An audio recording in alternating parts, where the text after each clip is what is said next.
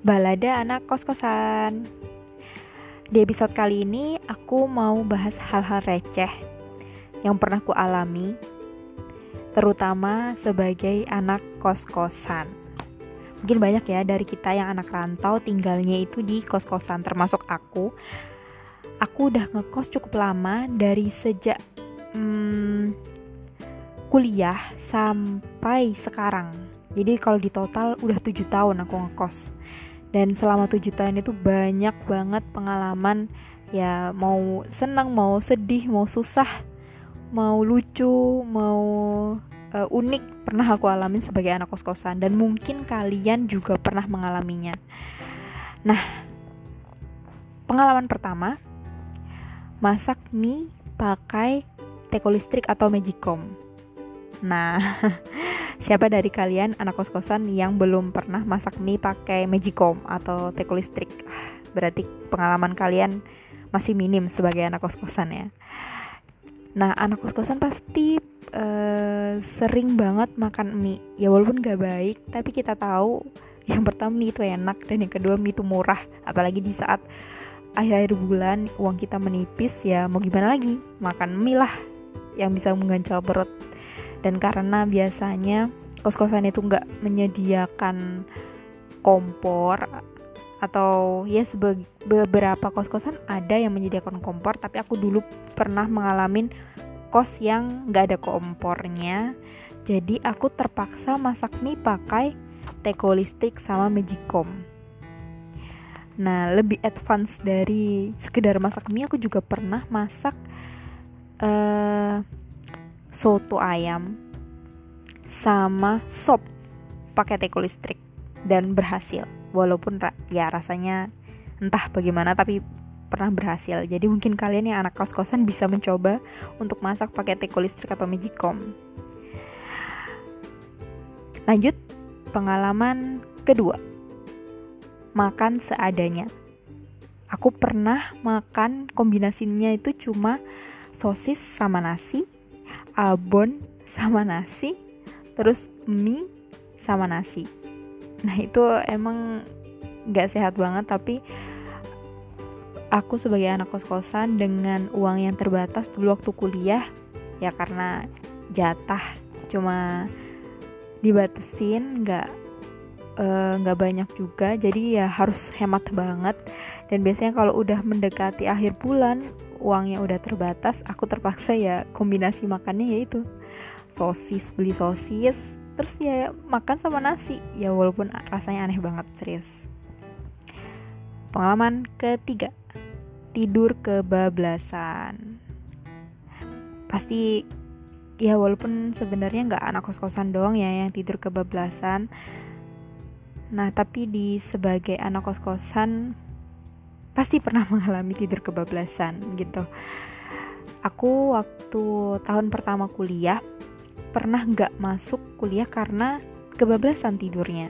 Dan apesnya adalah waktu itu kelasnya dihitung absen dua kali. Jadi sama aja walaupun aku nggak masuk sekali tapi terhitung aku nggak masuk dua kali. Mungkin kalian pernah kali ya sebagai anak kos-kosan tidur kebablasan terus ya skip akhirnya skip kuliah atau skip nggak masuk kerja gitu. Pengalaman yang keempat. Ini nggak tahu ini pengalaman ekstrim atau apa tapi aku pernah hampir membakar kamar kosku sendiri. Jadi ini ceritanya pas kuliah aku ingat banget itu pas minggu UTS jadi aku harus belajar malamnya belajar tapi sayangnya kos-kosanku lagi mati lampu jadi di area kos-kosanku itu lagi mati lampu terpaksa dong aku uh, belajar pakai lilin Nah, jadi aku punya meja belajar kecil dari kayu gitu, gambarnya teletabis. Bodoh deh. Aku mau belajar pakai meja belajar itu, terus aku uh, taruh lilin. Dan lilinnya itu nggak aku kasih alas, jadi lilinnya langsung aku tempelin di meja. Dan aku belajar, tapi namanya juga kita semua pernah kali ya belajar terus ngantuk Nah, aku tuh ngantuk banget waktu itu dan akhirnya ketiduran. Nah, lilinnya kan nyala. dan terus menyala sampai habis dan akhirnya dia menyambar meja belajar kayu itu yang aku pakai buat alas buku.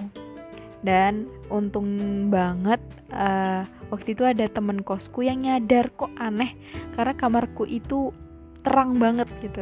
Terang banget ya gimana nggak terang long meja belajarku tuh ter, udah terbakar gitu tepiannya gitu.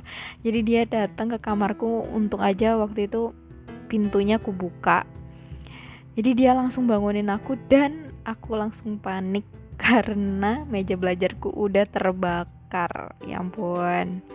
Gila sih dasar aku. Pengalaman selanjutnya. Kena cacar pas ngekos. Banyak dari kita yang kena cacar itu mungkin pas SD gitu pas masih kecil. Tapi aku kena cacar pertama waktu aku udah kuliah. Itu gils malunya minta ampun. Saya aku nggak masuk kuliah karena seluruh badanku dipenuhi oleh bentol-bentol cacar mengerikan. Dan itu aku harus berobat ke uh, klinik sendiri. Jadi aku naik motor badanku ku tutup semuanya. Terus aku ke klinik minta obat. Terus akhirnya aku istirahat di kosan. Dan itu rasanya ya ampun mau ngerasa pernah mungkin ya sebagai anak kos-kosan sakit. Tapi ya gitu gak ada yang ngerawat. Kalian harus merawat diri kalian sendiri padahal kalian juga lagi sakit. Dan aku pernah mengalaminya demam. Cuma bisa berbaring ya Allah itu rasanya menderita banget dan itu adalah saat-saat di mana aku sangat-sangat kangen rumah. Hampir nangis aku. Waktu itu maksudnya. Pengalaman selanjutnya. Punya bapak kos nyentrik. Jadi ingat episode pertama My Stupid Boss. Nah ini aku juga punya pengalaman uh, bapak kos yang nyentrik. Ya 11-12 lah sama bosku waktu aku pertama kali kerja. Nggak sih ini beda ini lebih ekstrim. Jadi aku uh, dari sejak semester 3 sampai aku lulus kuliah itu aku stay di satu kosan yang sama nggak pindah-pindah ya karena udah males dan pindah kosan itu ribet. Jadi aku memutuskan untuk tetap di satu kosan yang sama sampai aku lulus kuliah dan walaupun kos itu punya banyak sekali kekurangan. Salah satu yang membuat aku nggak betah adalah punya bapak kos yang nyentrik. Nah, uh, jadi pernah aku nonton sama temenku dan nontonnya itu midnight, jadi yang sampai tengah malam. Nah, terus aku pulang kan, itu dibonceng sama temanku uh, waktu aku mau hampir sampai di depan kosku aku tuh ngelihat si bapak kosku itu lagi nyiram tanaman. Nyiram tanaman tengah malam. Dan uh, perlu din uh, diketahui juga kalau bapak kosku itu termasuk yang galak gitu. Dan kosku punya jam malam. Jadi kalau ada dari kita anak-anak kosnya itu yang pulang malam pasti kena marah. Dan waktu itu aku yang hampir sampai di depan karena ngelihat dari jauh oh bapak kos lagi nyiram tanaman tengah malam. Aku langsung minta temanku itu untuk lurus. Gak jadi berhenti di depan kosku dan kita muter-muter kompleks nungguin sampai si bapak kosku itu selesai nyiram tanaman. Baru aku berani masuk ke kos.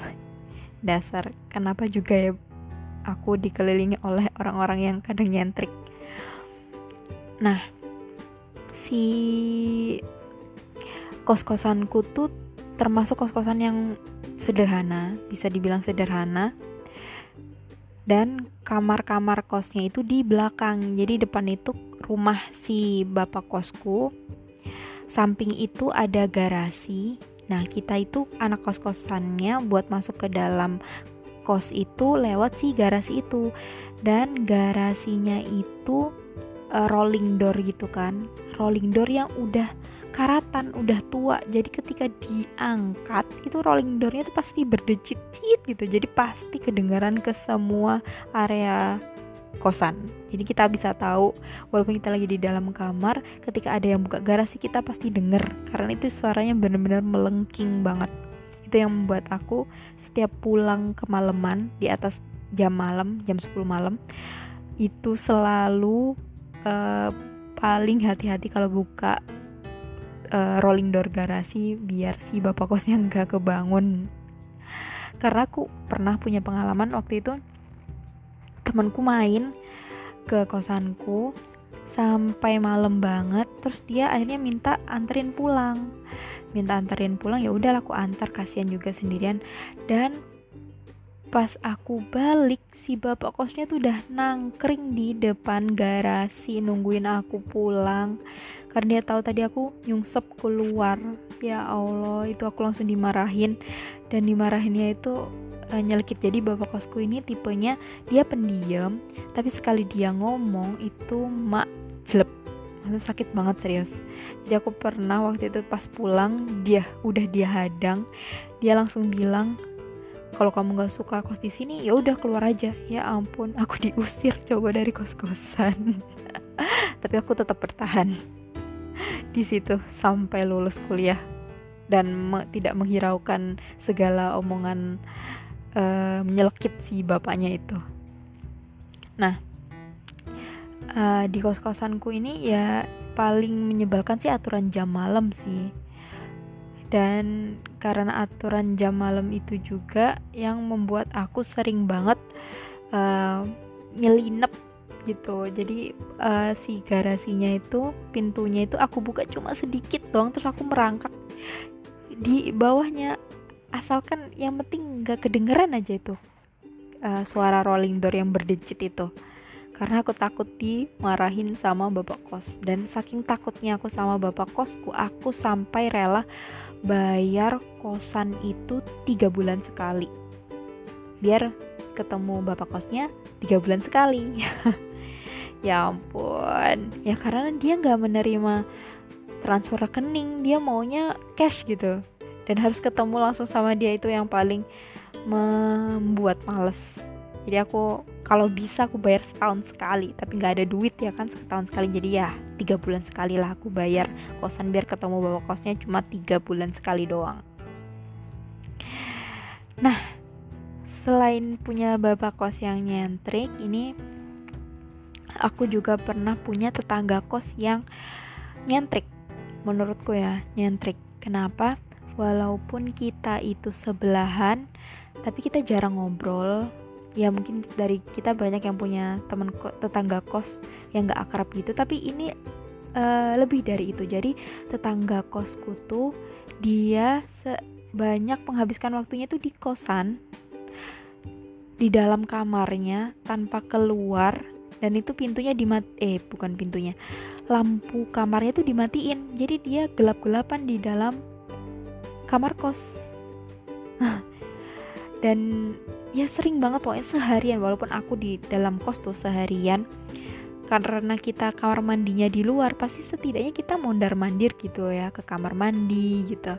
Tapi aku bahkan walaupun kita sama-sama di kosan seharian nggak ketemu dia sama sekali. Maksudnya masa dia nggak ke toilet seharian? Di dalam kamar doang gelap-gelapan. Kan kadang kita mikirnya uh, awkward gitu.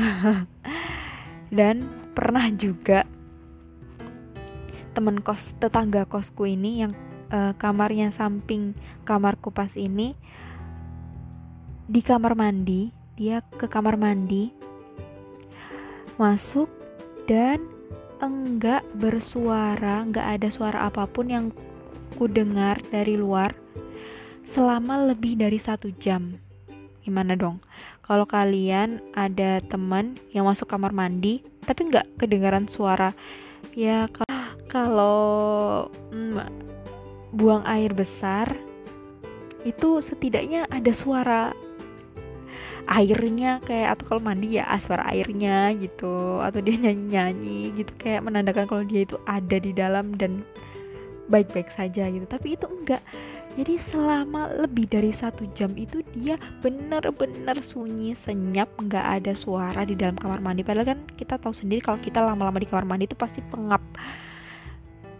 Nggak bisa nafas gitu sesek. Karena kamar mandi kan tertutup areanya walaupun ada ventilasi tapi pasti ventilasinya cuma kecil.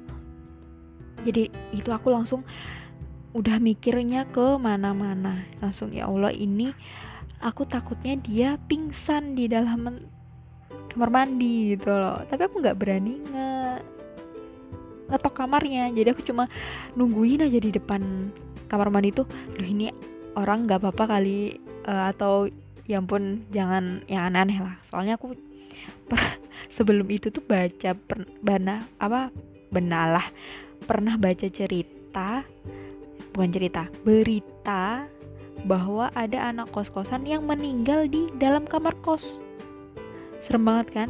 Jadi aku tuh paling takut ketika ada temen kos yang dia tuh nggak keluar keluar dari kamarnya tuh nggak kalau ini nggak keluar keluar dari kamar mandi.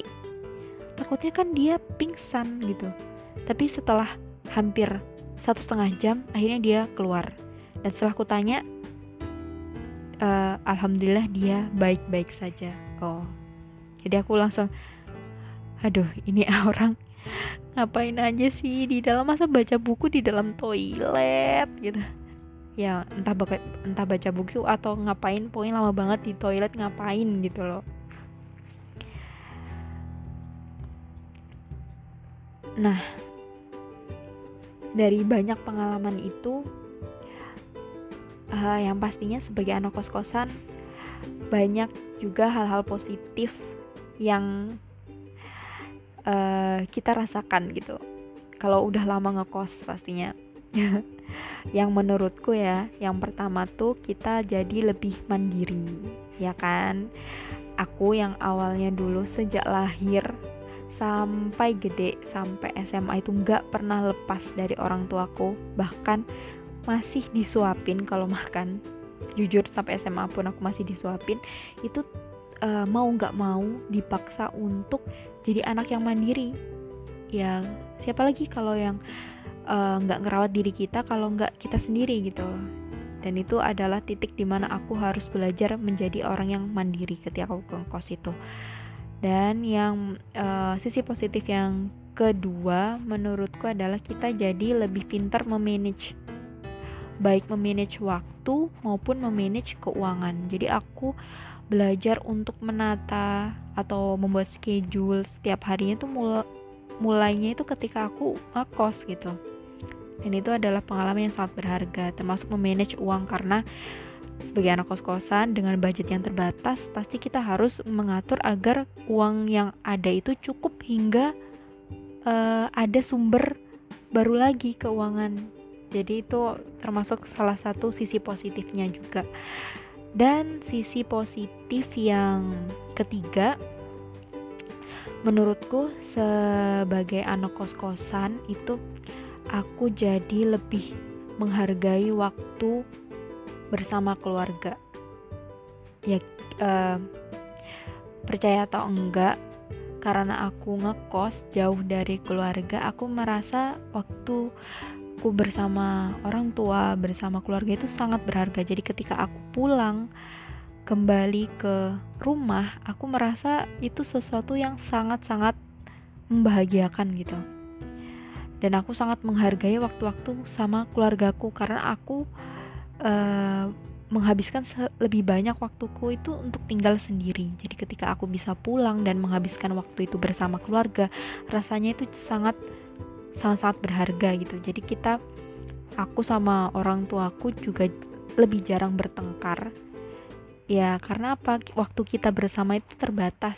Jadi ya buat apa kita sia-siakan waktu itu tuh buat bertengkar doang gitu. Jadi itu salah satu salah tiga ya sisi positif menurutku sebagai anak kos-kosan. Jadi nggak cuma pengalaman negatif atau pengalaman lucu doang sebagai yang aku alami sebagai anak kos-kosan tapi juga pengalaman yang uh, sisi-sisi positif sebagai anak kos-kosan. Buat kalian-kalian semua yang sekarang lagi ngekos, nikmatin masa-masa ngekos kalian mungkin nanti kalau kalian sudah berkeluarga sudah punya rumah sendiri dan akhirnya nggak ngekos kalian bakal kangen banget rasanya sebagai anak kos-kosan dan semoga kalian bisa memetik banyak sisi positif juga karena kalian lagi belajar untuk menjadi pribadi yang mandiri. Nah, sekian uh, podcast podcast ya, podcast kali ini, episode kali ini ya, semoga menghibur dan semoga kalian selalu sehat dan berbahagia. Bye.